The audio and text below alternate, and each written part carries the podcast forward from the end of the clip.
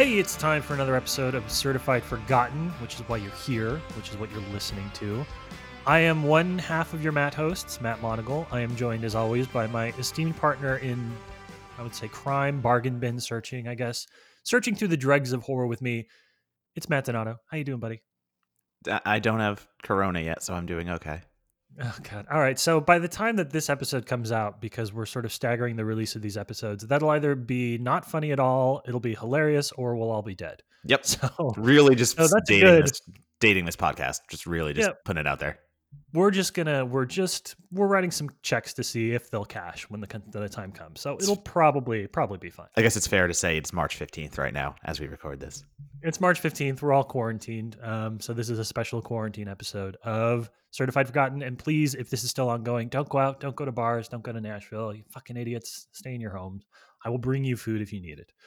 Um, for this special quarantine episode, we should probably watch some sort of quarantine movie in the near future. But, anyways, for this special quarantine episode of Certified Forgotten, we are bringing in a, a special guest and we're bringing in another Matt because it's not confusing enough on the podcast already. We thought three Matts would really ramp up the confusion factor. So, Donato, can you introduce the third Matt, the special Matt that we brought on board? Always, there's no such thing as too many Matts as as we all know, because we are all Matts and we will refer to ourselves as last name moving forward to remove any kind of possible issues with recording later on. But with us today, we have a ex film critic, we will say, who has become programmer for Brooklyn Horror Film Festival and Tribeca, and is just a wealth of knowledge on the Twitter sphere about horror. I am jealous numerous times and get many recommendations, even though we don't always agree. With us today is Mr. Matt Barone. well, thank you, uh, Donato and Monagle. I appreciate it. Um, yeah, no, thanks, man. This is exciting. I'm looking forward to it. I'm glad you guys agreed to watch the movie I recommended because it's uh, it's it's definitely something something pretty unique. Oh, it is unique. We will get there. yeah. Um, so if you're tuning into this, this is the Little Deaths episode. That is the movie that, that Barone brought. And we're going to talk about that in a little bit. But as we usually do, the first thing we want to do is get to know our guest and give you guys an opportunity to learn um, how some of the people that come into our orbit, uh, journalists, programmers, things like that, got their start with the horror genre. So, Barone, I'm excited because I've never I've talked to you about lots of festival stuff in the past. I have a lot of conversations with you about you know horror now, but horror then? Where did this all begin for you? What were like the first horror movies you watched? Was it a family member the mom or a dad who introduced you to the genre? What was the start for you? Yeah it was. It was my dad. He uh when i was growing up he was the kind of he was the kind of the kind of father or parent that would just sort of like not force his stuff onto you because I loved everything he showed me, but he was very excited about. He loved Monty Python and Fawlty Towers and stuff like that. So when I was five or six, you know, we'd spend hours watching every episode of Monty Python, and I guess he figured I was mature enough for a six year old to get that humor. Um, but then one of the things he put me onto was Abbott and Costello. He's a huge fan of Abbott. he was a huge fan of Abbott and Costello. Um, a because he loved their, you know, obviously their their stuff, but B uh, they're from Paterson, New Jersey, and I'm actually from New Jersey. The town I'm from, Fair Lawn, is right next to Paterson, so I guess it was like a sort of a local town hero kind of thing that my dad appreciated about them. Um, so he would show me all the episodes of Abbott Costello as a kid, and that eventually led to Abbott Costello Meet Frankenstein when I was like six or seven. I was young. Um, and just I, I, guess it was sort of programmed in me to sort of eventually love horror once I once I met it. Um, I just started obsessing over that movie. I'd want to rewatch it all the time and watch like all the scenes where the kind of the climax, you know, when Frankenstein is chasing them around the, the, the castle and all that. I just it was kind of an immediate love, and then from there, I asked him, you know, is there any other? I guess I, you know, from what I remember, I was asking him like, show me other movies like this, and he showed me, you know, Frankenstein and Dracula, all the Universal monster stuff, uh, Invisible Man, Creature from the Black Lagoon, The Mummy. So I became obsessive rewatching all those movies on VHS that. Um, we either had VHS copies or we would dub VHSs and I or tape them off TV and rewatch them with bad quality um, to the point where I became obsessive with the Wolfman, and I started um, anything that had. I'd go to the video store with my mom, and anything that had a werewolf in it. So I would watch like I was a teenage werewolf with Michael Landon over and over again. Uh, werewolf of London with Henry Hull. You know, I was obsessive with that. So it just became a thing where I just kind of went down rabbit hole after rabbit hole and uh, fell in love with it. I became a Scooby Doo fan at that time because that was, I guess, kind of the easiest sort of uh, transition for me as a kid at that age that my, my parents, my mom would sort of introduce me to. But the real game changer after that was, I guess, a year or so later. at my aunt's house. My aunt and uncle had a VHS copy of Night Living Dead that was like always sitting on the coffee table for some reason, um, and it just always caught my eye whenever I'd go over there. And I my but that was one that my parents were like not cool with me watching because I guess they realized that it was not you know that it was kind of on another level uh, in terms of you know sort of the extreme and sort of visceral nature of it.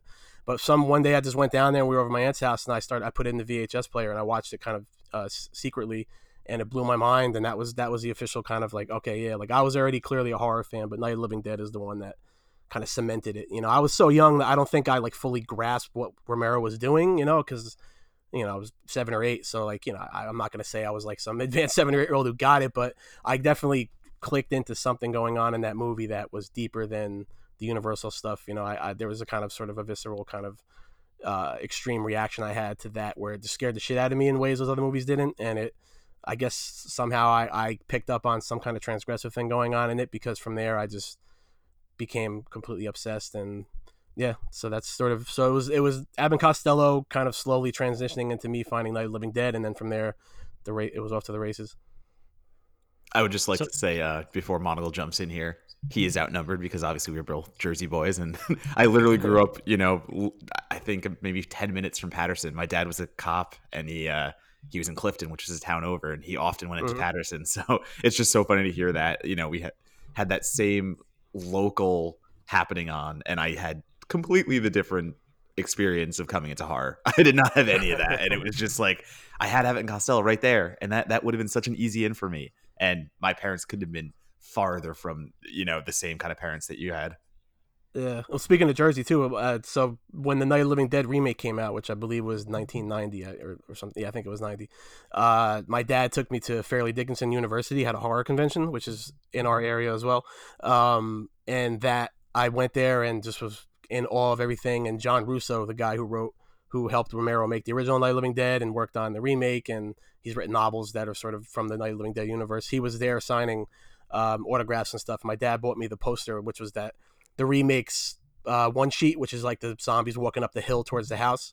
Um, he bought me that, and then John Russo signed it. And so from age eight or nine through about junior year of college, uh, that poster stood on my wall in my, my bedroom and just kind of eventually kind of you know, had cracks and started falling apart, and I just would refuse to take it down. But the sort of Fairleigh Dickinson University Jersey connection seemed like something you might you might. And my dad got his upper graduate degree from Fairleigh Dickinson University, so the ties are actually much more connected than you think. We we are we are Jersey boys through and through, and honestly, on a level I didn't even know.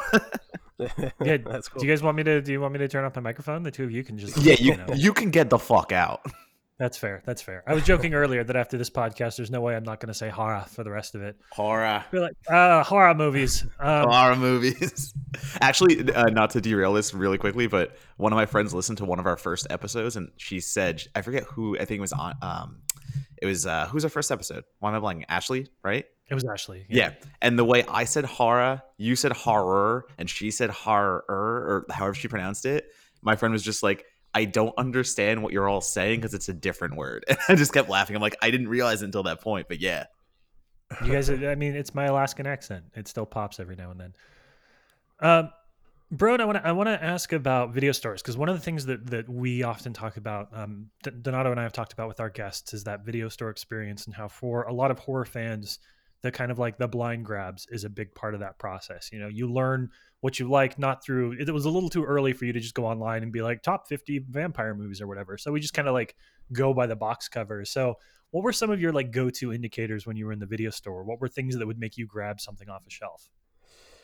Uh, at, first it was there was a place called Dollar Video that was in my town, Fairlawn. That I was like that was my sanctuary basically. Um, at first it was because I guess Night of Living Dead being so instrumental and so big for me that I I naturally became a zombie fan. So the first thing that it was was I would um, look for zombie movies at the video store, which naturally led me to finding all these old Italian movies, like everything from Fulci Zombie to Hell of the Living Dead to City of the Living Dead to all the kind of the, then that led to the Beyond. So at first it was just a general kind of zombie movie interest.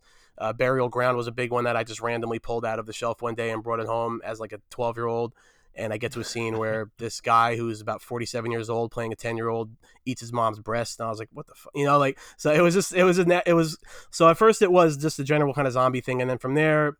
You know, I remember Night of the Creeps poster was always hanging in the back of the video store, so I went to that. So then it became which I'm sure everybody else can relate to, just the kind of box cover thing of like, you know, what's the craziest box covers I can find and and going from there. But the cool thing about all that is as I got older and you know I started becoming more sort of uh, you know versed in the importance of certain movies and certain filmmakers, filmographies, and everything, I started realizing that like like when I got to the Fulci sort of conversation or the Argento conversation, I'd realized that I'd seen a lot of these movies just by generally being a 13 year old who went to Dollar Video and thought that the zombie the Fulci zombie cover with like the worms coming out of that sort of skeletal zombie on the cover would look cool.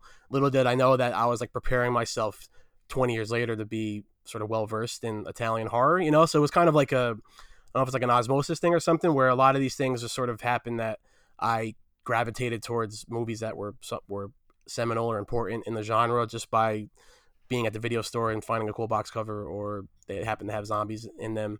Uh, so yeah, so it was a mixture of just the general box cover thing, but also generally like yeah, I love zombie movies as a kid, and there was thank fortunately there was about fifteen or twenty just everything ranging from the good stuff like a Fulci zombie to like you know some random obscure thing I can't even remember the title of that was terrible that I forgot about. You know, it was that was kind of my way in, and then from there, uh, you know, I I I got into sort of haunted house stuff because I watched the Robert Wise's The Haunting as a kid. Because I, fortunately, having my dad be a guy who loved sort of the old school black and white horror, he was the guy who would be like, "Oh, you should see this," or so Carnival of Souls. I watched as a young kid, and that's one of my favorite mm-hmm. movies of all time. But like he introduced me to that, and then The Haunting was one. So then I, I, I guess I just watched The Haunting one day. So from there, I, would go to the video store. I'm like, okay, I love The Haunting let me try and find something that has like you know sort of a haunted house vibe which led to me finding house with like the, the hand ringing the doorbell you know so it basically be, i would sort of go to the video store with a kind of mission more so than just kind of a general browsing I'd, I'd say okay i'm in the mood to watch this kind of movie or that kind of movie and whatever fit the bill i would rent it and so i guess in a way even as a young kid i was like sort of uh curator, like a personal curator. You know, I had that kind of instinct yeah, in yeah. me at that age to where I was naturally like, okay, well, if I like this, then I may like these other things that look similar, which I guess sort of led me to having a programmer mentality, even as a you know ten or eleven year old. So I guess it all kind of makes sense in like a full circle way. Yeah, I'd love to see the uh, the festivals you would have programmed as a twelve year old. You're basically like, all right, this is all the box covers I like. This is the program. Well, not even that though. I, I will admit that like I kind of miss your writing a little bit, not selfishly, um, because like reading it, I think you and Monagle have the same kind of mindset where you approach things from a much more academic sense. And I always felt like when I was reading your writing, I was learning something.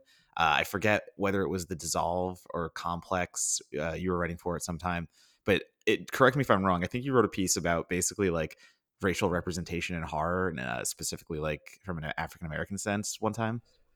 Yes, yeah. So uh, that was for the that was my first piece for the dissolve. Yeah. It was right when um Spike Lee's Ganja and Hess remake came out, The Sweet Blood of Jesus, and I just was like looking around, realizing that like there's really no black horror filmmakers, and yeah, so that and I I was the thing about that that always bugs me is that I was chasing a Jordan Peele quote because Get Out had just been announced. So I was like, oh, he'd be cool to talk to. And like Comedy Central was kind of dragging their feet. And then the piece got published and it got really good reception. And then like two weeks later, Comedy Central was like, oh, Jordan Peele wants to talk. And I'm like, fuck, it would have been great if you would have told me this two months ago. But um, yeah, that was that was a piece for the dissolve I wrote. Yeah, I'm, I I miss writing. You know, it, it, there's a whole kind of reason for why I kind of stepped away from writing that I'm sure we'll get into. But um, lately, I've had a kind of an itch to like get back into it. And I'm working on something for Fangoria now, actually, which I'm excited about. So that'll be kind awesome. of like a good, yeah, that'll be a good sort of gateway back into it. And uh, you know, we'll see because my background too is, which I'm sure we'll get into in a second, but like I come from a magazine publishing background for like a long time prior to even working at Complex. So I sort of came up in this era where like I was getting paid a buck fifty a word and two dollars a word. So like I I I came up in the magazine publishing game when it was thriving prior to the 2009 sort of economy crash. Um, so a lot of it too is me kind of mentally adjusting to like what the current climate is, you know. So it's a lot of um, like I almost feel like an outsider at times, trying to like break, figure out how to kind of work my way back into writing because it's such a different industry now and it's such a different beast that I'm like so unfamiliar with. So it's a lot of um, sort of following all you guys on Twitter and kind of seeing what you guys talk about, listening to your podcast, and Anya, of course, uh, you know, uh, my girlfriend Anya, who you guys know as well. You know, she talking to her about how the industry is and stuff. It's kind of sort of schooling me on it a lot, and um, so I'm realizing that like I can figure it out and I can get back into it. And I also just miss writing, so I, I want to try to make 2020 a year where I sort of slowly kind of ease my way back into it. I think. Heck yeah. And I mean, I, I, guess for me, that's an interesting question because I only know this period. I only know where the industry currently is. And that's how I've kind of come up. And just like you're saying, yeah, like I feel like I've figured out a little bit of a way to navigate it. But I, would be curious to act you, uh, sorry, ask you kind of what's the biggest thing you see that's changed? Uh, I mean, besides monetarily, because obviously we know the dollar fifty a word and two dollars a word uh, does not exist anymore if you even get paid. Um, but I mean, going from a content standpoint, even you know, what are the biggest changes that you've kind of seen? Because I'm curious. Yeah. Uh, so, well, I sort of so basically, I I went to school for journalism. I went to St. John's in Queens, and so when I got out of there, I started working for this magazine called King, which was kind of like Hip Hop Maxim. Um, and I was working there for five years as an editor, full time writer, and then I freelanced for like Vibe magazine, a Double XL. Basically, I was a hip hop uh, writer, like because uh, growing up, just as much as I love horror, I was a big rap music, hip hop fan, like underground hip hop and stuff, my whole life. So I first started covering that was my way in. Um, but so the difference and the thing I miss about that world is because um, this was also prior. I mean, the internet obviously always existed, but this was before Twitter to a degree, and this was before like the onslaught of blogs and and all that kind of thing, where con- where you had to have content every day, and it felt like you know you sort of were just pumping out pieces left and right and everything. But back in the magazine days, I'd have three months to work on a piece, you know, and it would come out. It would be edited in five or six rounds of edits through like you know people who went to school for editing, and it was like you know their degree was editor, and so you'd have like back and forth five or six email chains back and forth of line edits for like to like the littlest degree of we need to change this one sentence and you need to you know like sort of editing that I know still exists but it doesn't feel like it's as um prominent as it was in that time. I you know I, I guess the nature of internet at times it feels like things are edited but they're not um they don't editors online don't have the luxury of, of spending two months on a piece because they need to get something out because the film come, came out last week and there's a kind of timeliness to the internet that doesn't um, that didn't really exist in my publishing days. So i guess the biggest difference that um, you know I, I would do profiles on rappers and artists. There were times i'd spend five days with a rapper in la you know so i'd have like a full time to really kind of vibe with them and sort of get to know them. So when i would write a profile you'd be able to actually kind of like get a sense of who they are you know so that kind of stuff i feel like isn't as um, I'm sure it still exists to a degree with like you know like New York Times and these and the bigger outlets, but I feel like it's harder to get that sort of access um, now in the kind of the higher sort of volume of website writing and everything. Um, yeah, it just it felt it felt more kind of um, it just felt everything moved slower, you know, um, and things like movies specifically. Well, for me, it was different with album release dates, right? Because I look at how the music industry is now you somebody would tell me that the new whatever Ghostface album is coming out seven months from now, and it would stick to that release date. So my magazine would have seven months to plan coverage. Whereas now, Donald Glover released an album last night, apparently. I, you know, so it's like there's no rules anymore in the sense of like planning things. Everything now is so much more reactive. Whereas when I was coming up in the magazine world, it was much more like you had time to really um, plan coverage and sort of plan angles and sort of you know spend time with the artist beforehand and like you get an album you'd have like a few weeks to sit with the album and review it as opposed to hearing it once and cranking out a review for like timeliness sake and so yeah if that all makes sense I feel it's just it's just more of a sense of things feel much more reactive and and quicker turnarounds now by necessity whereas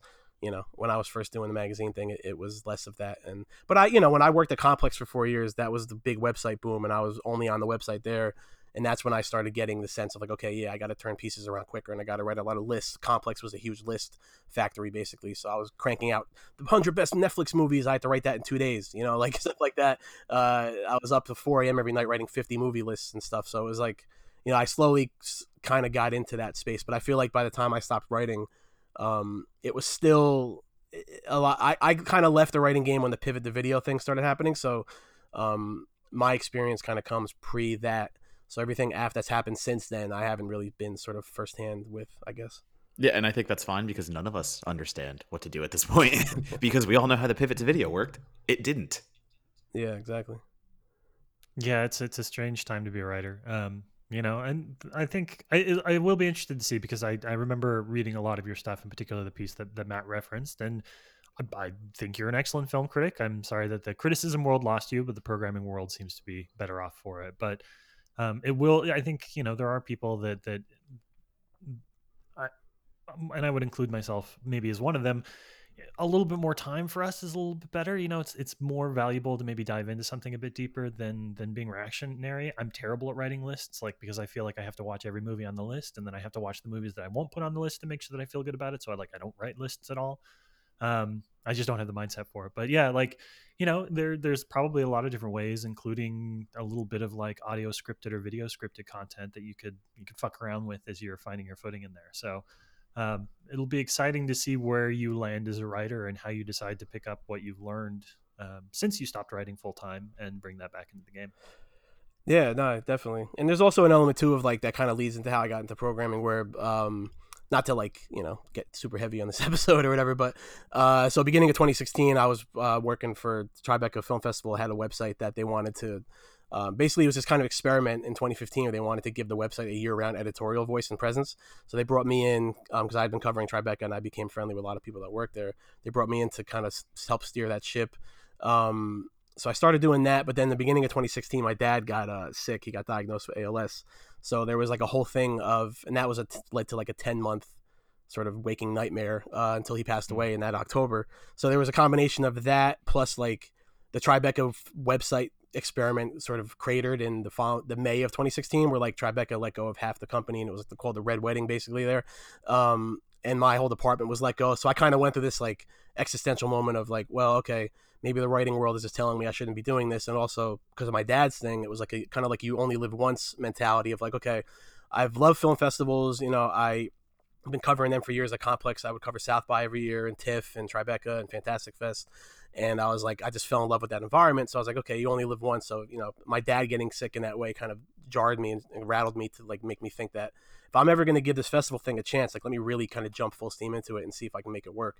Um, and for a long time, the last few years, it's been a lot of like sort of reticence to write because of that. You know, like I felt like that was a part of me that like left when the whole thing with my dad happened. So I, I got sort of timid and like thinking that, you know, maybe uh, I stopped writing for a reason. Maybe I, I had this whole mentality of like I didn't I never published a book, so I kind of failed at writing. You know, that was my oh, mentality when my dad got sick because like I always wanted my dad to like be. Pre- he was he was proud of me, but it was a thing where like I felt like him passing away, having never seen me do something big, it felt like a crushing blow to me, like to my ego, my, my kind of confidence. So it took a long time for me to realize that like that was just me kind of being too hard on myself and that you know i went to school for writing i did it for so long and i feel like i'm pretty good at it that it's not fair to like myself to just kind of like completely shut that part of me down you know so now that the festival thing is i'm in sort of a groove with that you know and and brooklyn horror is doing really well and we keep getting bigger and tribeca i feel like i have a good foot in there and it feels like now is the time i can say you know what man I, my background is actually writing i went to school for it you know i did it for such a long time like it's stupid of me not to like do it and yeah, so it's it's this year feels like you know kind of a perfect time for me to sort of get over myself a little bit and, and start writing again. You know. Yeah, totally. Yeah, and I, will I will add to that, um, and I'm not entirely sure that this is a good thing, but it is a thing. I think since you have probably stepped away as a full time writer, the the lines between editorial, festival work, and production distribution have really blurred in a way that doesn't always do the industry any favors, but there it is. So those pivots, those like kind of like you know walls we used to have in place between those parts of the industry have broken down a little bit with some of the players that are in that space now and some of the communities that are formed around it. So what that means for you, I think, is an opportunity for you to blur those lines and not feel like you're, you know, you're crossing somebody or stepping on anybody's toes because the other organizations are doing that as well. And whether or not that's a good thing or a bad thing, I don't know. I have strong feelings on it and I can talk myself into either. But, you know, the people that used to just do festivals or used to just distribute or used to just write are now kind of the same people a lot of the time. Yeah, I mean, we we see the same people every festival we go to. I mean, the whole thing, you know, journalists uh, writing for a website, and all of a sudden that website makes a distribution arm, and all of a sudden yep. the journalists are the ones picking up the film. Yeah, no, I I think writing as much as there is a lot to say about the state of the industry and there's a lot to say that we already have about what we do and you know even on other podcast episodes we kind of talk about the fact that like this is a very thankless gig you know doing this writing world and especially film journalism and entertainment journalism we do it for us and we do it because it's what makes us happy and i think that is the biggest propulsion that's kind of put me forward too because you know even with my dad, he doesn't understand what I do. Like, like he has no idea uh, what writing about film is and stuff like that. And it's still kind of that thing of like, yeah, but like you still have your day job, right? And I'm like, yes, I'm not going to get rid of my day job. Don't worry. So like, I totally understand that aspect that you were talking about, Matt, where it's like, I just want that one big thing to be like, mm. see, this isn't just me sitting on a computer doing nothing like you think I'm doing. Yeah. No, you also you're drinking White Claw too. That's part of it. Well, yeah. I mean, I'm wearing a tank top, drinking White Claw at the same time. So I mean, it's a whole image that goes with it. But yeah. yeah, it's it's yeah, it's it's interesting too because you know I think that um you were saying how it's a thankless gig, and it, it definitely is, and, and it always was. But I think one thing I've sort of the last few years has been processing is the the sort of how um, festival sort of working in festivals and programming it, by nature you're not it's never about you you know what i mean? Like it's all about like what your films you put out. So like there's no real I mean, people people know who programmers are and, and you know the people who really cover festivals know who who programs sundance midnight and you know peter at tiff and all that like you sort of know who the people are at the festivals but it's not the same thing where there's not really like a byline attached to it and i went through a lot of kind of adjusting to that you know from having spent so long working in publishing and writing and editing and stuff to where like my name was out there more and you know like in Twitter engagement was easier to do because like I was sort of pushing my own content. So I went through a kind of a phase the last couple years with with uh, the festival side of it, where it's like settling into kind of an, an, an anonymity a little bit, you know, um, mm-hmm. which which I think actually suits me well because I'm sort of an introvert and kind of a quiet guy by nature. Um, but there's that adjustment of like understanding that. Uh, you know the festival world like you can you can program the hell out of a, of a festival but like people aren't going to necessarily like praise you directly. It's going to be more about the festival, and that's the way it should be. But so that was kind of a mental adjustment for me for a couple years too, was to kind of understand that like, you know, I, if people aren't like telling me that the festival is that like you know like if Brooklyn Horror is being praised. It does, and the fact that they're not coming directly to me with it isn't a bad thing. But at, at first, it was always like, well, maybe I'm not cut out for this festival thing because like people don't seem to really um, see what I'm doing. But then it took a while for me to understand that that's because they're not really supposed to see it as me. It's it's the festival program is what stands for it. You know, there's no byline or anything. So it's it's, it's been sort of sort of transitioning from writer to, to to programmer has been kind of an interesting sort of uh, thing for the last couple years that I finally like last year I feel like was the first year I really kind of understood everything and really accepted it and was like cool with it and, and knew how to navigate it to where like that's why I think this year is the year I can write again because like I feel very comfortable and everything now whereas the previous two years there was a lot of kind of like trying to figure out where my place was and everything, you know, because now that I wasn't tweeting as much, you know, I, I would wonder if like I still had a kind of standing in the sort of horror Twitter world because I wasn't as out there on Twitter anymore because I wasn't pushing out my pieces and you know it was just, there was a lot of that kind of going on that I feel like I've sort of plateaued at now with in a good way to where like I can sort of just kind of do what I want to do and have fun with it and and not sort of psychoanalyze myself so much anymore because I'm kind of a head case, I guess. But I think we all are because you're echoing a lot of the same thoughts. Don't don't worry on that.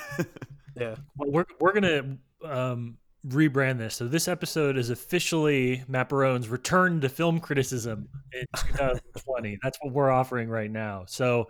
Um, we're going to step away for just a second, and then when we come back, we're going to talk about the movie that Matt has brought for us, which is called Little Deaths and we're gonna he's gonna take out that programmer head. He's gonna put on his film critic hat. It's gonna be great.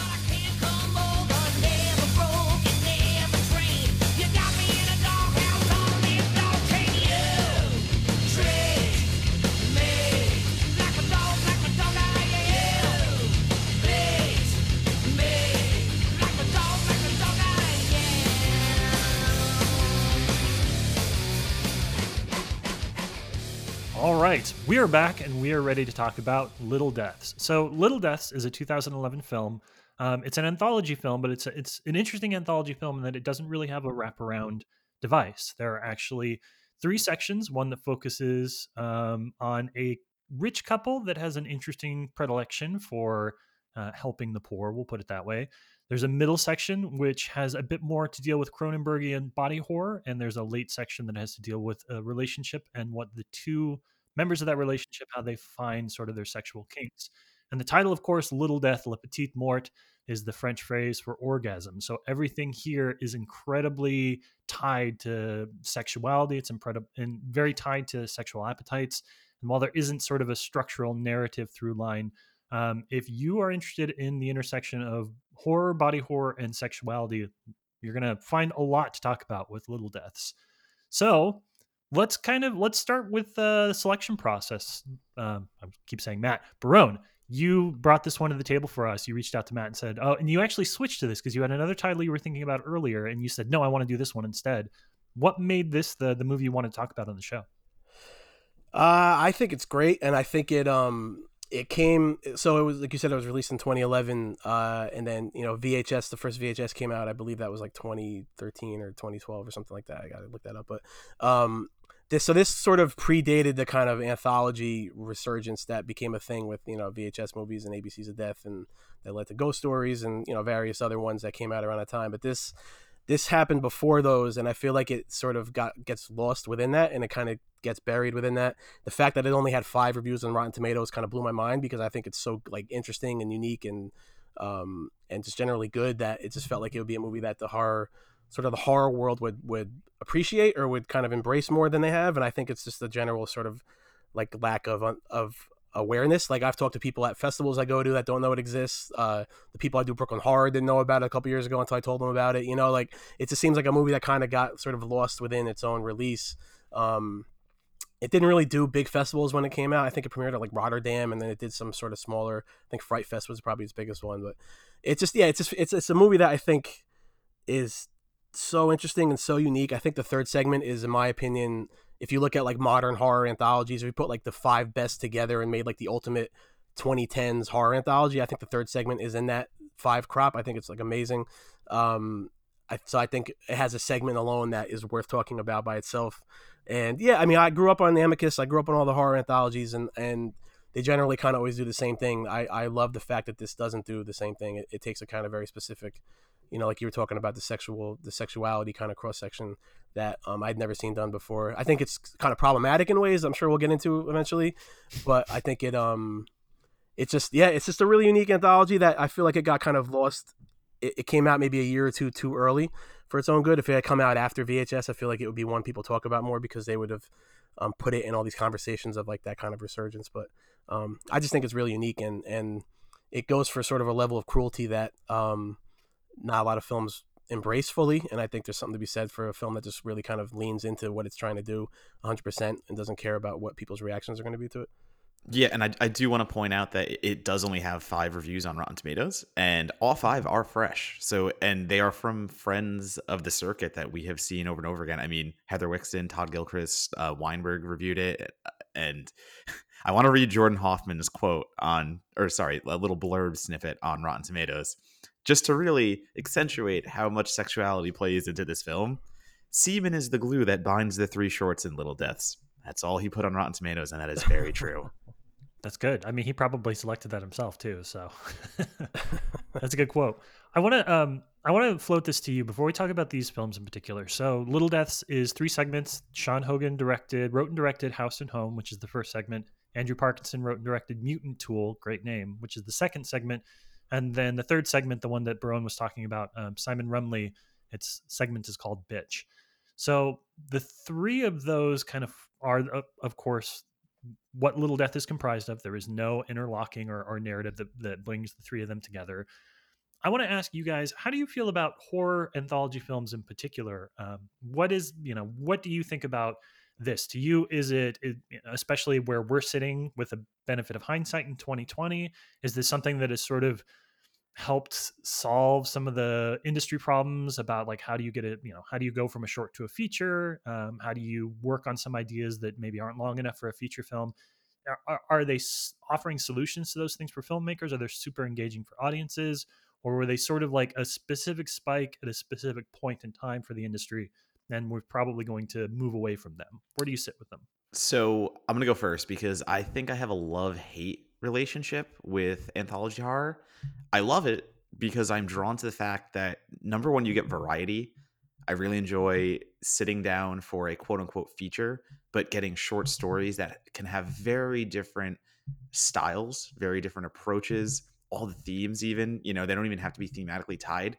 And it gives the filmmakers this kind of freedom where I know a feature film is longer and it gives them their own voice for the entirety.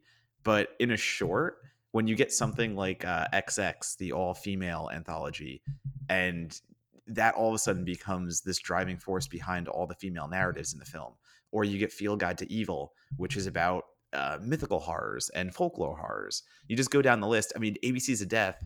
I know they're not all perfect, and there's a lot to choose from there. But I have so much fun running through this Rolodex of 26 different filmmakers bringing out these ideas out of letters.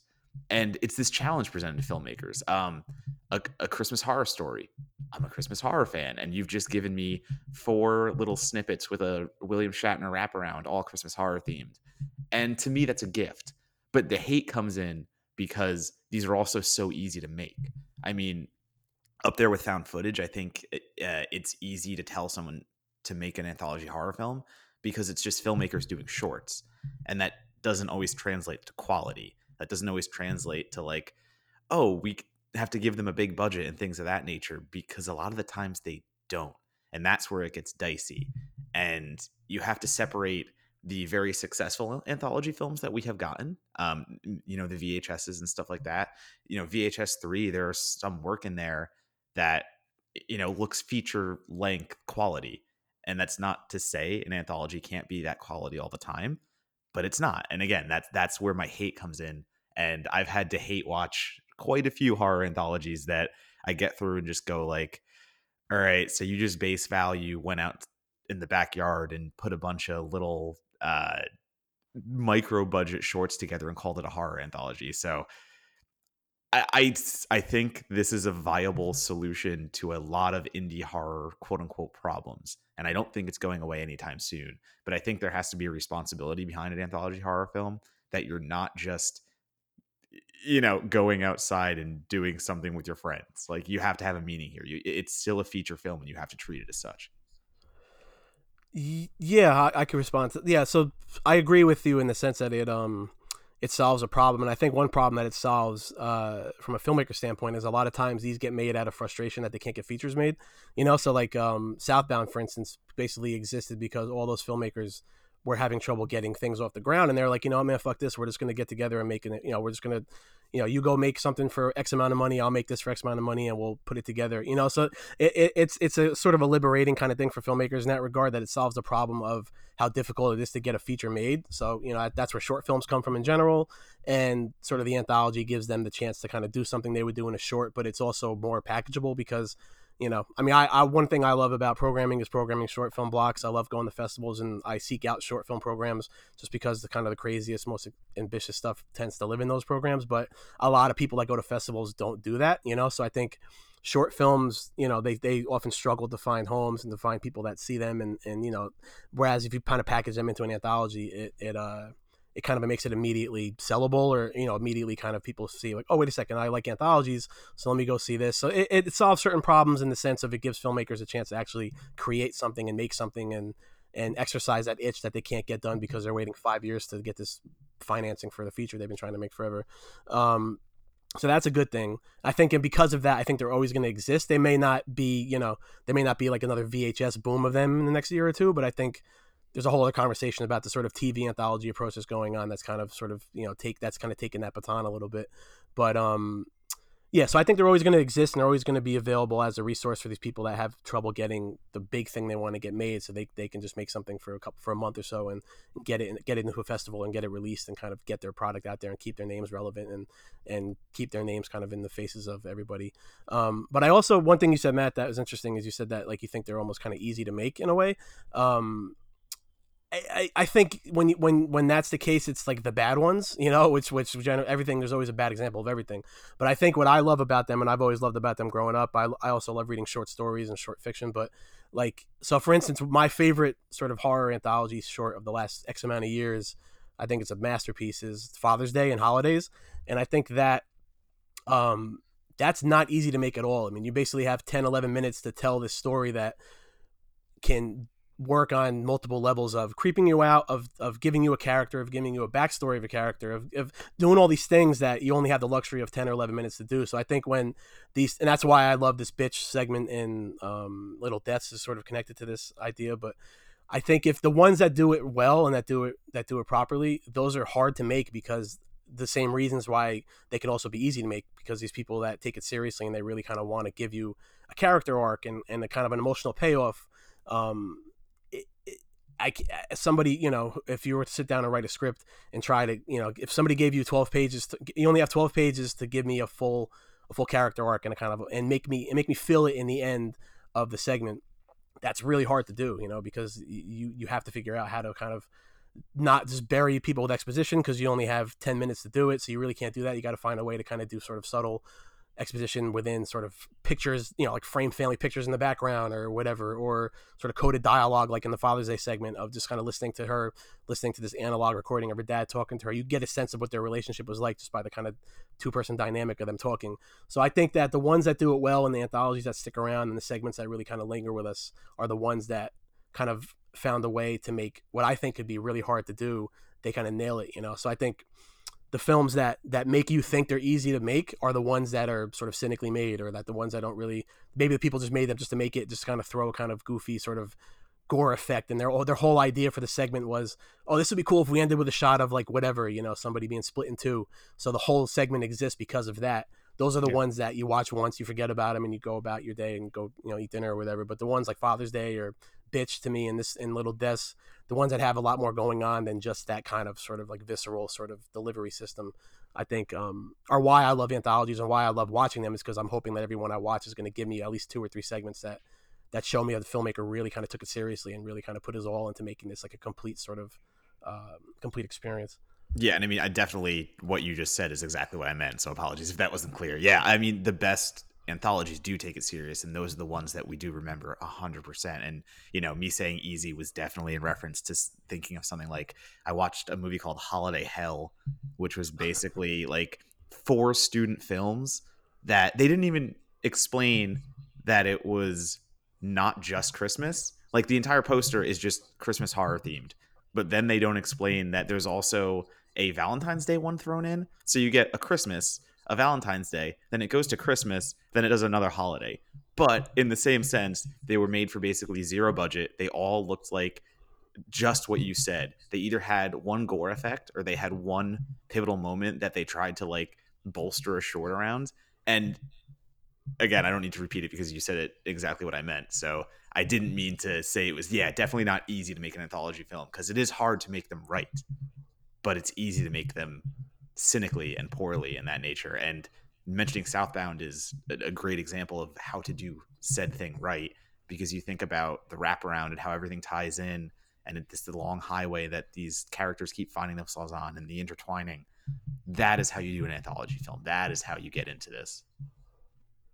Yeah, and I, I'm I want to follow up on that, and, and then we can start talking about Little Deaths in particular too. But you know, I think the first horror film, or really the first festival I ever got accredited at was uh, Tribeca when I lived in New York City. And that was back before they had Matt Barone as one of their programmers. So their midnight program in particular was, it could be a little hit and miss, but they sort of made up for that by having a really good, um, a really good short program. Tribeca's Midnighter short program has always been really fun, um, dating back to, you know, as far back as I've been going for seven or eight years now when I was looking at the titles. And between that and Fantastic Fest and a couple other festivals, like I, I love short films. Like I think they're so much fun, and I'll take a good Midnighter shorts program over like any soon to be released on Netflix movie that plays at a festival. But you know, I think part of that for me is what makes those things fun is that there's a curative element to it, a, a curative element to it. You are pulling together from tons and tons of different submissions, kind of what you think the best are, and I wish there was a way to do like what is it, the Scribner's Best American Literature, Best Short Stories, the thing, the anthologies that come out every year. Like a lot of times, the anthologies that that happen are designed to be around a, a central theme, or designed filmmakers who choose other filmmakers that they know share sort of their aesthetic, as opposed to just kind of pulling the best of what they saw this year. You know, it's 2020 and we still don't fucking have a great choice short anywhere to watch. Like I wish there was an opportunity for us to, or for filmmakers to kind of take what's already out there and create sort of like a framework that allows them to share that. Because when you get stuff like Little Deaths, and I, am sorry to end this on a negative or begin this on a negative note, but for me, as somebody who doesn't respond to psychosexual horror as well as I do other parts or other subgenres within that, um, and who certainly isn't, as, as Donato knows really well, who doesn't like his horror mean, it was a really tough watch for me and i understand that it was it was a cohesive collective vision of three filmmakers to create films that were uh, of you know kind of the same mindset of the same mentality and how they dealt with issues of sexuality and violence. Like that was a really really tough watch for me um, and i kind of found myself i was like i wish i could have just watched three of the, the you know the best horror shorts of 2011 as opposed to these three horror shorts because i'm i'm struggling a bit here that's interesting. It's interesting too. The uh, I didn't realize you had had had an aversion to cruelty in that way because I know like you're a fan of the Lodge, right? Uh, but but all right, yes, but I don't think that the lodge is particularly cruel, and we we can get into that or not get Wait. into that. But Excuse me.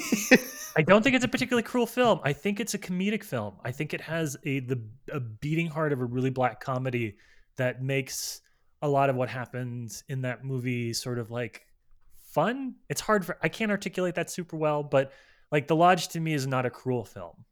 I think you're the only one saying that anywhere Probably. online. But I'm also the only I think I saw it later than everybody else who was like this movie is so mean and I watched it and I was like they're kind of just fucking around. Like this is a guy whatever, whatever. Point being, I don't want I don't want to get too much in the in the lodge. Um, that has more than 5 reviews. so we won't talk about that.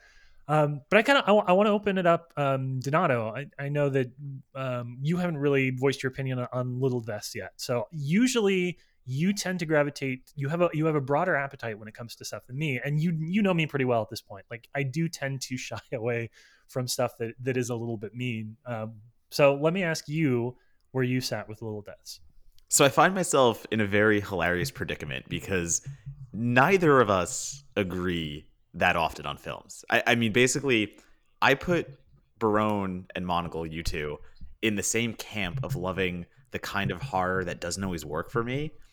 So I laughed to myself so hard when I found out Monagle did not care for Little Deaths and you did because I'm like, now I have to side myself with one of these people who I like I have to pick a side here between people I never agree with.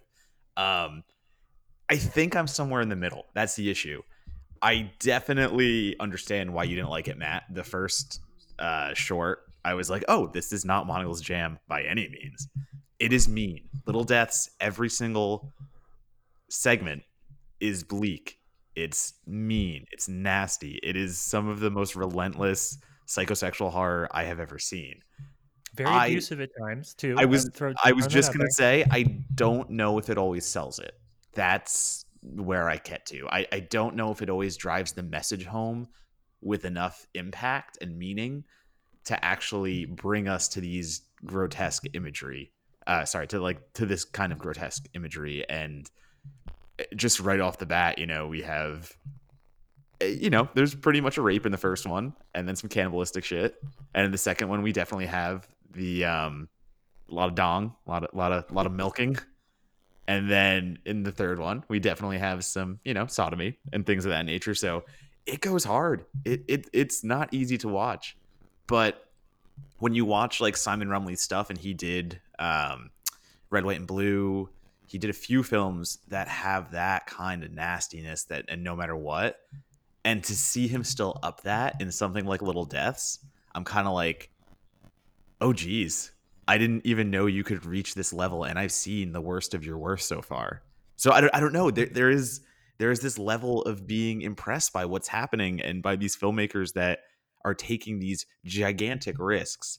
I just struggle to justify the risks uh segment by segment. All right i wanted to get us on record um so that so that barone can tell us now why we're wrong. Um so so buddy jump in. Um what what is it what is it about these these three films and the way that they kind of fit together to tell this theme that um that really resonates with you? Because this feels this feels a little to me of, of an era too right? Like this feels like a late 2000s 2000 like first decade of the 2000s um kind of horror film in a lot of ways. And it feel like you know even to like the aggressive blue filter that a lot of the the shorts are, th- are shot through like it does I, don't want to use the phrase torture porn because it's you know that's not what it is, but it feels like it was it was coming from an era where um, horror was responding or reacting really violently to a few years of just sort of studio banality, and it does. If I were to chart a history of this, it does seem to be one of those features that seems to be in response to mainstream PG thirteen horror of the like the first few years of the two thousands. Yeah, yeah. So, uh, so how I yeah how I came into this movie was so around that time when it came out, I was uh, working for Double XL, which is a was I think it's still around online, but it's a rap music magazine. So that was my full time job. But I was obviously I loved all this stuff. I loved horror. I, I wanted to start covering movies, so I would sort of during my day job just read all the film blogs at the time, which you know were like Ain't It Cool News, which obviously isn't super cool anymore, but. um you know, and like Cinematical was around that time, and Slash Film was kind of bubbling a little bit. So I was just like an avid reader of that stuff, and so I would read all festival coverage, and I got I got introduced to Red, White, and Blue, which Matt uh, Donato referenced earlier was Simon Rumley's kind of breakthrough movie at the time, which came out in 2010. So it came out pretty, a little before this one, but it came out early enough to where I had time to see Red, White, and Blue, and that movie I think is amazing. Uh, talk about cruel, like uh, Monagle, you'll probably hate that movie because it's it's like the uh, it's one of the cruelest movies, uh, and, and, it has a lot of kind of hope and like romance in it, but it, it just crushes you in the end, and it's it's kind of Rumley's thing. That's what he does. Anyway, so that movie just really affected me in like a deep, deep way. So I became very fascinated by the Simon Rumley guy, and I went back and watched The Living and the Dead, which was the movie he did prior to Red, White, and Blue, which is also really, really good and really bleak and heavy. So anyway, so then when I heard about Little Deaths, um, because of him, he was my reason to want to see this. Um, and I just like I was saying in the, in the beginning of this, like the cruelty is actually something that really I I admire about it. Um, I in in you know Anya and I joke around about this a lot, but like you know I'm a pretty sort of mellow, nice guy, and you know and everything. But the movies I like, like if the if a movie's the bleaker it is, sort of more crushing it is, the more I respond to it. I'm not sure where that comes from. It's probably some deeper sort of therapy session I can go into at some point to figure that out. But um, yeah, I just I love movies that that fully go into what they're trying to do. So in the sense of like something like Aronofsky's Mother, I love because it, it takes this one sort of heavy handed thing and and just bum rushes into it so kind of head on that I admire that. And so for this movie, when I watched it, um, I just admired how it, it just kept one upping itself in the kind of just how bleak and cruel it got. I think the first segment, the first segment, which uh, we haven't really talked about what they're about, so I'll kind of go through what they're about quickly as I talk about them. But the first segment, House and Home, is basically uh, this uh, wealthy couple who uh, pose as a kind of Christian sort of um, a Christian couple, and what they do is they bring homeless uh, girls into their house and uh, sort of you know and do very bad abusive sexual things to them and then pay them. It's kind of a way to kind of get their rocks off and it's just a really kind of a kind of a fucked up situation to begin with. Um, and they end up picking the wrong girl this time that leads to sort of you know some bad things happening. And the first segment when I watched it, the first segment I appreciated. It felt very much like kind of the most sort of typical anthology segment where it's like bad people getting comeuppance. You know, it had the kind of EC Comics sort of vibe to it, where you know, or Amicus a lot of the times is always centered on a bad person who just makes the wrong choice and their sort of bad sort of intentions come back to, to bite them in the ass. So that so the first segment felt very familiar and I'm like, oh, this is cool. Okay, this is interesting. You know, it's it's it, it's it's definitely bleaker and sort of meaner than any anthology I'd seen. And at that point, there really hadn't been any anthologies, so it kind of came at a time when I was sort of starving for a new anthology because I loved them growing up. And then the second segment comes. Basically, the second segment is about uh, this doctor who's uh, has this sort of person slash creature type thing shackled up in a room where it through its uh, I guess you could say it's semen it's uh it's leading to a drug that um sort of opens your third eye as one person puts it. And anybody that takes this drug sort of starts seeing what the previous what the person who produced it um, experienced in their life. And it's just kind of this weird sort of like you mentioned Cronenberg earlier sort of thing that it, it, the second segment to me is the weakest one only in the sense that like the kind of I wouldn't say mythology, but the sort of science behind it or the kind of like reasoning behind it is a little bit murky, um, and it doesn't really all fully connect. But again, the second segment sort of goes for it in a way that showed me something I'd never seen before, which is the mutant tool was the name of it, and the literal mutant tool is just the whole idea of that was just so kind of bonkers and out there that I just admired how in just how wild it is and you know, it, it doesn't doesn't fully work the second segment, but I just appreciate things that take a risk and do something I've never seen before.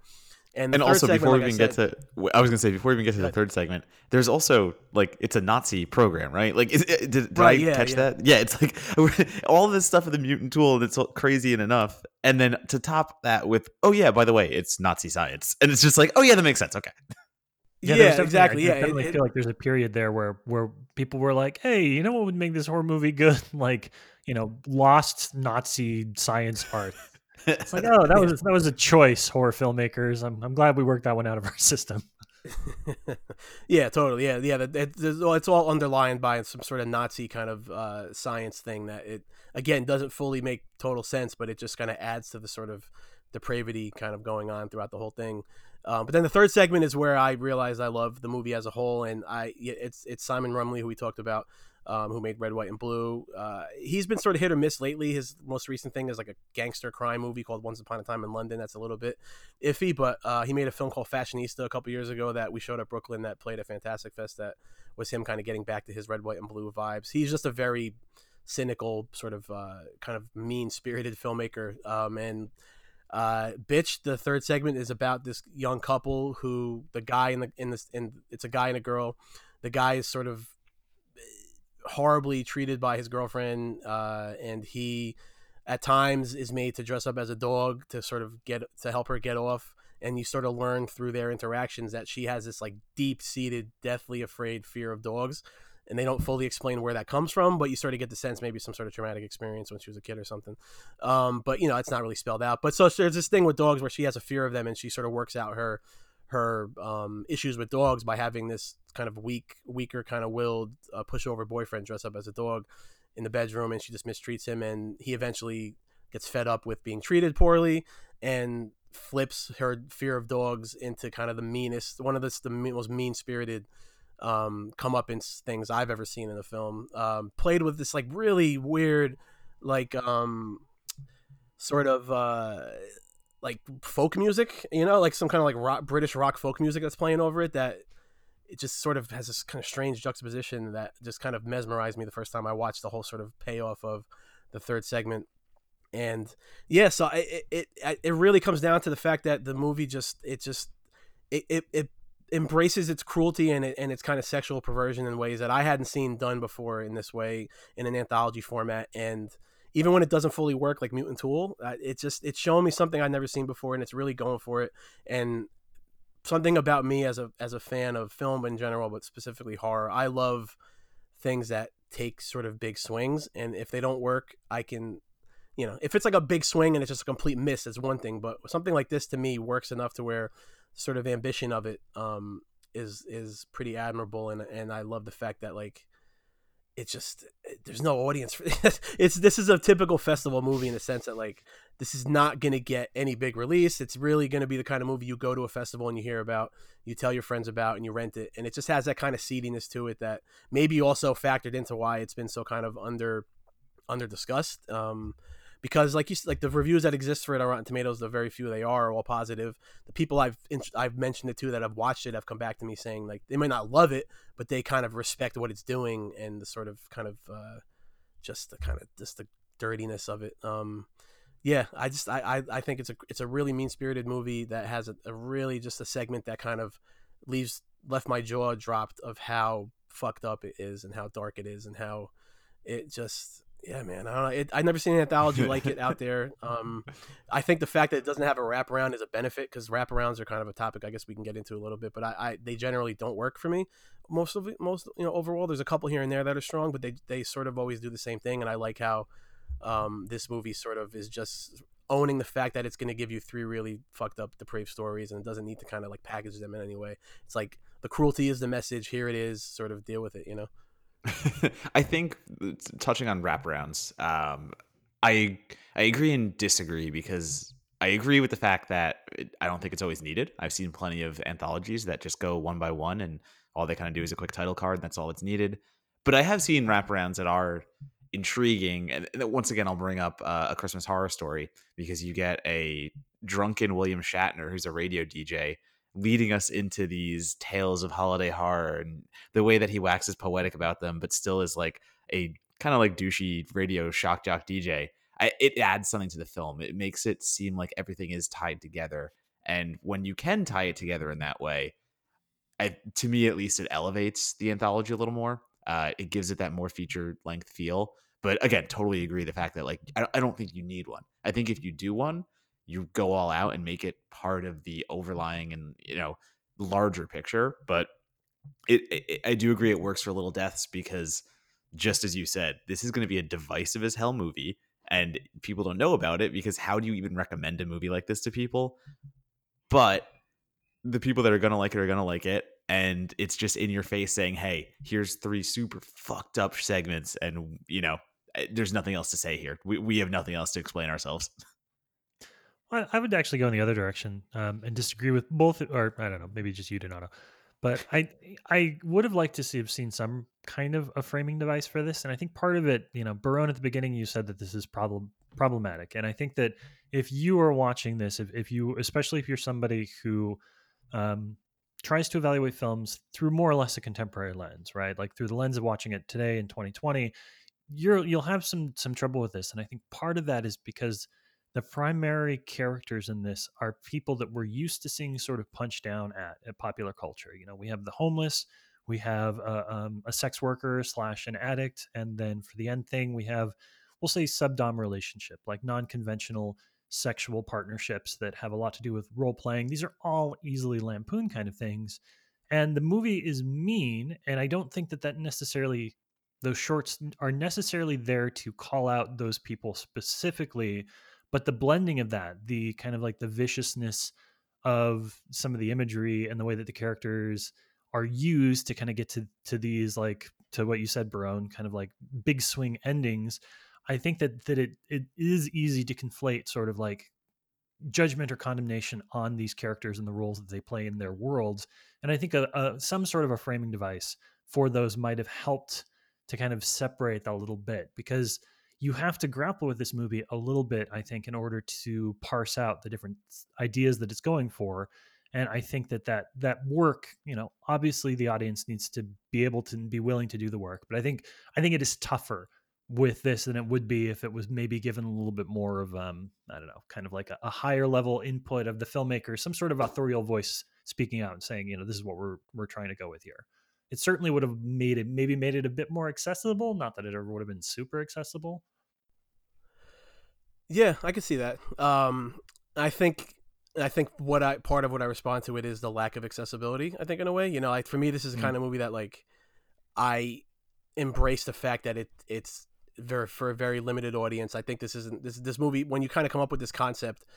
I think you're sort of going into it knowing that it's not going to be accessible, right? Like I think that's sort of what I like about it is the kind of uh, what's the word the way this describe it? I don't want to say punk rock, but there's a sort of this a kind of like you know that's sort of like a corny way to put it, but I don't know if you, you might understand what I'm trying to get at. There's a kind of like sort of middle finger attitude about it that um which sort of goes to your earlier question about the kind of era of the time it was released that um it's funny actually. Last night I rewatched the first two Hostel movies because they were airing on cable uh, and part of this quarantine that we're in. I was like, oh, let me watch movies, and they were both on, and I actually like them more than I remember liking them uh, last night. And it just yeah, it made me go back to sort of especially the first Hostel where it's just like that last half hour of it is just you get the sense that this guy Eli Roth is really just trying to one up himself in every scene, and he's really like, man, f- you know, fuck it, I'm just gonna give you this the, the craziest movie I can give you, and it was definitely a response to that era of like you know, it was a lot of just kind of the sort of J horror sort of uh, American, you know, Hollywood sort of J horror remake thing was going on. There was a kind of movies like Darkness Falls and these very sort of like weird anonymous things that nobody remembers. You know, it was just, Hollywood. I, I, Darkness Falls has actually been mentioned like multiple times on our podcast, so I love it. Has it really? Jenny mentioned uh, it talking about J horror exactly. yeah, there you go. Yeah, there was just that era where it felt like Hollywood and, and, sort of even and indie horror was kind of trying to figure out what it what it was doing at the time, and everything felt kind of bleak, and and then it was sort of recovering from that post Scream era where Scream kind of like it, you know exposed the genre's sort of quirks and kind of meta stuff so much that it was hard to rebound and make something scary after that. You know, so the only way these filmmakers really figure out how to do it was like we're just gonna punish you. You know, we're gonna pummel you with this like the, the, the most kind of extreme heavy shit and try and get back to this sort of seventies era when things are really dangerous, you know, like the sort of last house and Hills Have Eyes era and and all that kind of stuff that was really kind of pushing buttons and, and provoking things and the Eli Roths and the Rob Zombies and all these guys, you know, Alex Aja with high tension, the sort of French extremity. That whole era was really going for it. And and this film Little Death sort of comes at kind of not the tail end of that, but it, it sort of comes at the time where that was becoming a little bit even um, from what I remember that era like the it became almost there was a sort of a pushback started coming against it you know? People were like kind of like rebelling against this. It was almost like okay now people are only making extreme things just to make extreme just to kind of you know sort of push buttons and this sort of came at the end of that and and I remember watching this at the time and being like wow this completely one upped everything I'd seen before you know like uh, the the bitch segment it's hard to sort of explain how like visceral my reaction was to just how cruel that whole thing was, you know, and it just it it, it, it so it kind of came towards the end of that era where people were really just saying, you know what, we're gonna horror is meant to kind of really sort of un, un make you feel uneasy and make you feel sort of you know a certain way, and um, we're to kind of push that to as far as it can get. And I think this film. So this film, these filmmakers never meant to make this accessible, like you know, and I think that's what I love about it is that they fully embrace that. And you know hell or high water they were going to make a movie that was going to reach a certain specific type of viewer. I guess that's me you know? But uh i yeah and and I, and i just and and it's interesting too because I, I wonder why it kind of never really picks up any steam. Like it's sort of especially when the vhs movies and stuff came out it, it, it, it the, the, the reviews that do exist are positive. It the people i've talked to about it all seem to kind of re- realize that it may not be a great movie but it's it's doing something very transgressive and unique and kind of um, assaultive in a way that few movies really try to do. Um, so I've always kind of been fascinated by why it's sort of been swept under the rug so much. And I don't know if it's because of the sexual nature of it makes people uncomfortable. Maybe maybe I'm conflating its quality too much, and maybe it's not as good as I seem to think it is. And you know, I'm I'm still kind of trying to reckon with the fact that like this movie doesn't exist on anybody's radars um, in a way that I feel like it deserves to. You know, I don't know. Well, I mean, like speaking to what you were saying about uh, the era, going down the list, you know, this was what 2011 it came out. So yeah. 2010, you have a Serbian film. You have Human Centipede in 20, uh, 2009, and then Human Centipede 2 in 2011. You have this I Spit on Your Grave remake in 2010. So I, I do think I, maybe the market was almost oversaturated with this shock you, kill you kind of horror that is just meant to feel you you know, it's just fills you with nothing but ickiness, you know? And I don't know, maybe audiences, even like horror audiences at this point, were maybe a little sick of it in a way. Um, it, eh, that would be my only kind of inkling on because even looking at the Human Centipede um, franchise, 2009 is the first one, 2011 is the second one. Then the third one doesn't come out until 2015. And again, I don't think that third one comes out unless Tom Six was like really pushing it and really getting that kind of hype going. Uh, because I think that movement did die out. I, you were right that there was pushback after those those kind of movies, and I think a lot of horror fans kind of went in a different direction right after that. So I wouldn't be surprised if Little Deaths got caught in some of that, and everyone kind of said just, "Oh, it's another film that's getting lumped in," you know, with something like a Serbian film. Because I definitely equate some of the imagery in Little Deaths, and especially that bitch segment, and especially that last shot that just lingers. It, it fucks you up. It's meant to fuck you up, and it does. And I don't know if that's a good thing or a bad thing. And again, that quality is shared with a movie like a Serbian film where I watch it and I go, I have felt things I didn't know cinema can make me feel, and I don't know whether to respect the fuck out of it or be horrified at myself right now. Well, that was something yeah. that I wrote about um, a while ago is is you know it, it's always interesting to look at the, the, the eras of horror and how they change and for a long time um, I think until it actually the highest grossing um, highest grossing Stephen King movie was actually 1408 that was the John Cusack one about the guy who checks into the um, haunted house in the hotel room and it's rated PG-13 and it's not particularly like it's got a lot of really cool visual concepts in it but it's not it, it, it's a marked departure in 2007 from a lot of the horror films that you that we had seen. And when I wrote a piece about it for Film School Rejects a few years back, I was kind of curious. I was trying to figure out why. And when you dove into the reviews of the film, there was this through line uh, from contemporary critics that was very much like, "Thank God we have a movie that isn't another Saw." And whether they were like, I think even Peter Travers in his Rolling Stone reviews, like literally was like, "It's not Saw, go see it," you know, and I think that, that I think it's I think it is a matter of a lot of times whether a movie is good or bad is really kind of subjective to what other films like it are being released. And sometimes it takes a while for us to come back and pick up movies that were out of step with their era and sometimes stuff that feels very in step with its era um, you know it, if you don't have the benefit of nostalgia if it's not something that you look back on because you saw it when in a period of your life it's harder for you to go back and make an argument for it because it feels out of sync with the current era. So all of which is, you know, we always um, end our segments where we talk about the movie um, with sort of trying to break down why maybe it missed with audiences of its time. And Barone, I think you brought us to that point perfectly because I think to me this feels like something that was overlooked because it, it was in sync with a lot of movies that came out, but sort of at the tail end of that movement but because nobody saw it, there isn't the same sort of nostalgia stuff, right? Like somebody will go see Saw and be like, "Oh man, I watched this when I was a, you know a sophomore in high school and this movie fucked me up and I love it. But if nobody saw Little Deaths, then there isn't the same kind of like nostalgia for it as a really transgressive exploitative film they might have watched when they were in late high school or early college.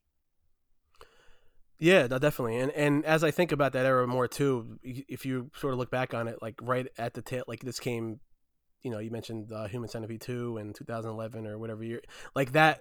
The, this and that felt like the sort of last breaths of that extreme era. Then what ha- what you get after that is Insidious coming out, right? You know, you get the sort of Blumhouse kind of resurgence and the paranormal activity.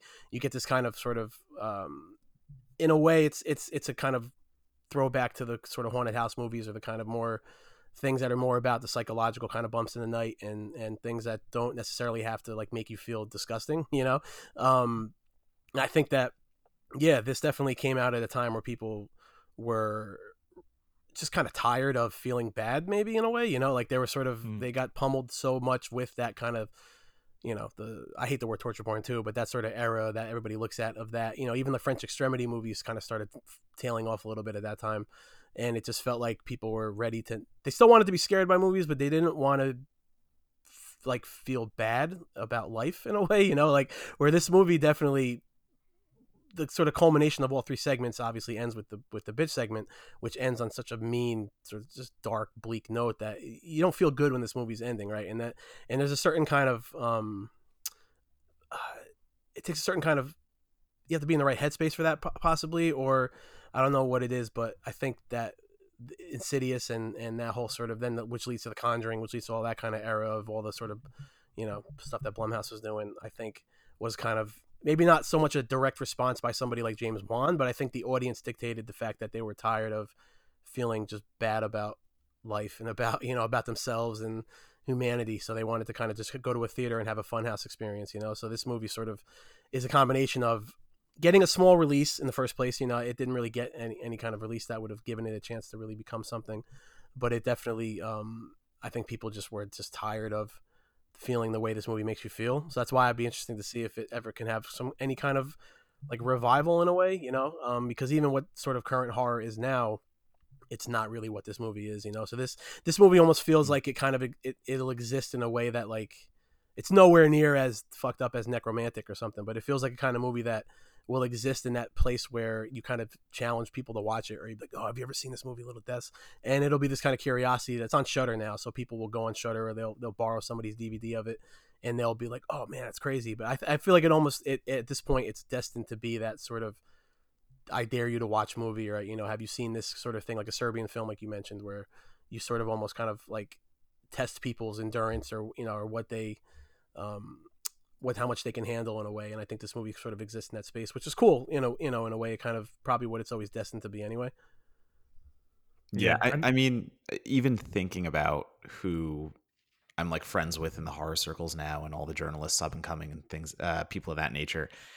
I know so many critics who would give this one star and just walk away so mad, and I think that's where the, you know, talking about how, why did this film get forgotten? Why didn't it get the distribution and why didn't it get the like cult acclaim maybe for a movie this messed up in the head?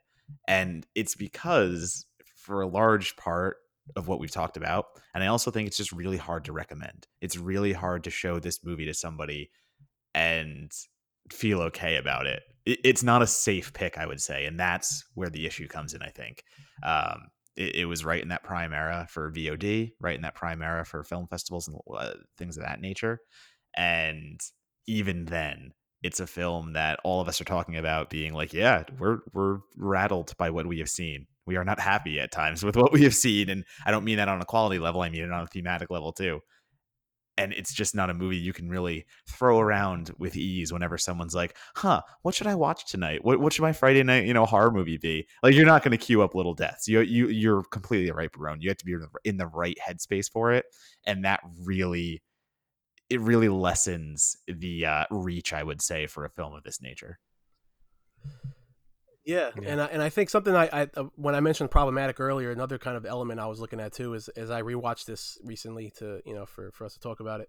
that I, I guess I never fully clicked into until now, and I and I think it's a it's a byproduct of the sort of climate we're in now, and everybody's more hyper aware of these things. That to me, it's a problematic movie in the sense of how it treats women and how it sort of looks at women. Because like, Yep. if you think about it, every segment is just horrible towards the, the women. I mean, you know, like the the only sort of woman character who gets any kind of like I don't know victory or whatever is the one in, is the the you know the girl in the without spoiling anything is you know is the girl in the first segment and that's not even really like a happy ending you know it's it's so and then you know then the way that the girl is treated in the third segment the the, the way the second segment with the girl was the, the prostitute with the drug addiction it's it's clearly a movie made by men that aren't you know that have a very specific point of view that um it, it's and, I, and that really kind of struck me as I was watching it this time and I guess because everybody's much more tuned into that now because of where we are and it's a great thing that we are.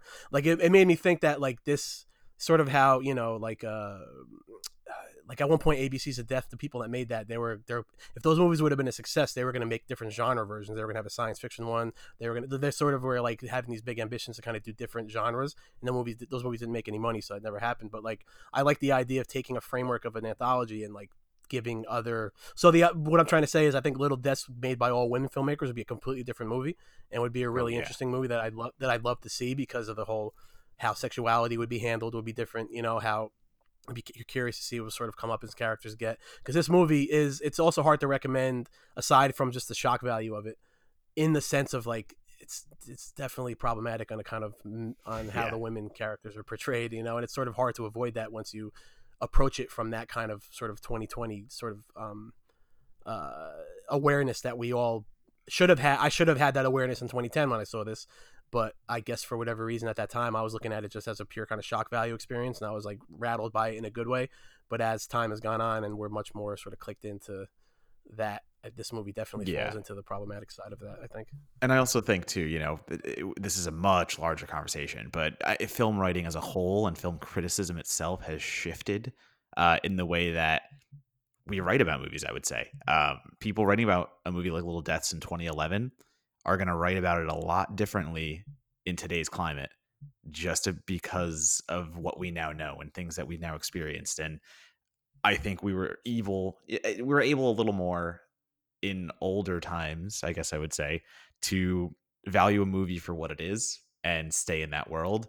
Where now I almost think there's just a push and a shove to really be aware of the cultural implications more so than uh, the film itself and just on a quality standpoint, I would say. So I, I think you're 100% right. And, and I- I don't think it's that we didn't notice.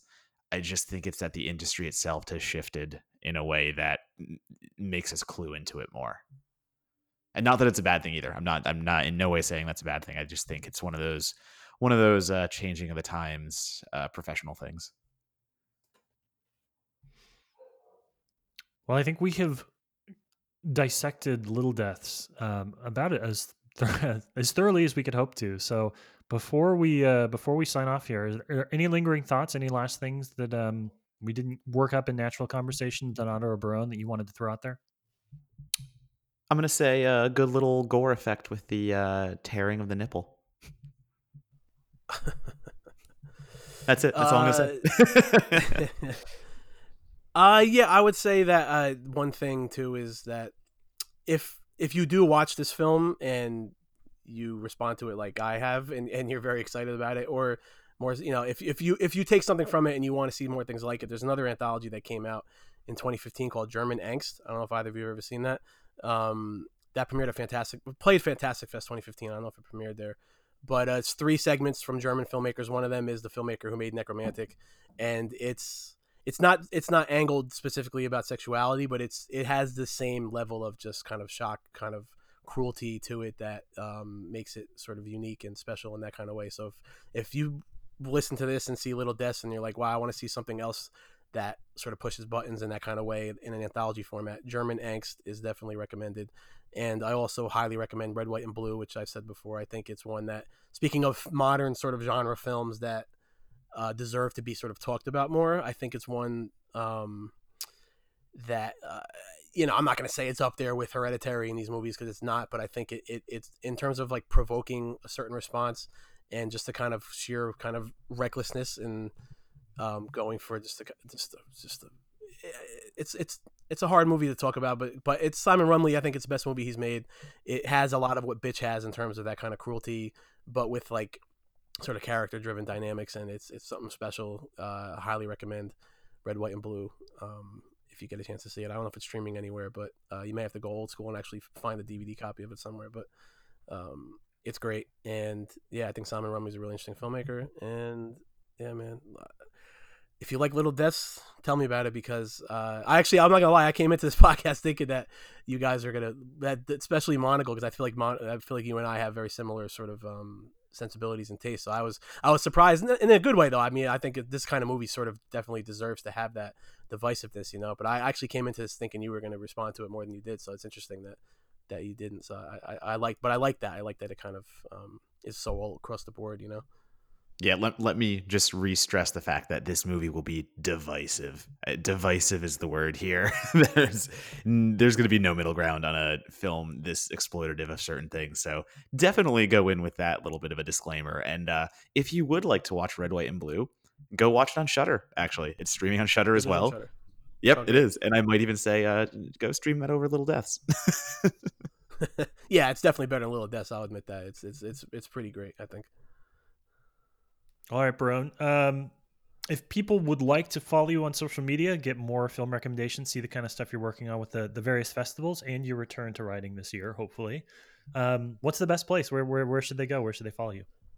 Yeah, Twitter uh, is the main thing. Uh, M Barone, M B A R O N E on Twitter. Uh, I'm definitely gonna start being more active on there. Um, I'm on Facebook and Instagram too, but those are much more sort of like less frequently used and more sort of just like my Instagram is a lot of pictures of my dog, you know, and and uh, and stuff like that. Whereas Twitter is much more where I deal with film and talk about film and recommend stuff. So I'd say Twitter and Barone. Nice. Donato, remind the folks. You can find me at Donato Bomb on Twitter, Instagram, and Letterboxd. And you can find my writing on places such as Bloody Disgusting, Slash Film, Fangoria Magazine, and other places. But uh, as always, just follow the socials and I'll let you know where I'm writing. Yeah, and as for myself, the third Matt, you can find me on Twitter. It's Labsplice, L A B S P L I C E. And I pop up, you know, from time to time, Austin Chronicle, Slash Film, Film School Rejects, bunch of different places. It's all good. Um, Barone, I want to say thank you for being our guest. I'm sorry, we do have very similar taste in horror films, and I'm sorry I could not follow you on the journey that you put forth for us. I feel like I've let you down personally this time. It's all good though. I mean, I, I I'm as big on Blackcoat's Daughter as you are in Session Nine, and we have our mov- we have our movies that we bond over, so we can have one that's a little bit you know less uh, agreed upon. It's fine. I can't That's believe right. we got through an entire podcast episode without referencing your love of Blackcoat's daughter but equally and my hatred of it. I love that movie. It's like one of my favorites the last few years. well, you know what? Then if that's the case, then we should balance the scales by having Matt Donato sign us off in our usual manner. Um, I I'm, I'm gonna do it after this, but let me just say, uh, I recommended Demon Wind to a lot of people, and they actually did take to it this weekend. So my reach is still going. It is growing, and I love it. So let me. Uh, literally, they literally don't have anything else to do. You have the. I know. I have them right where I want them.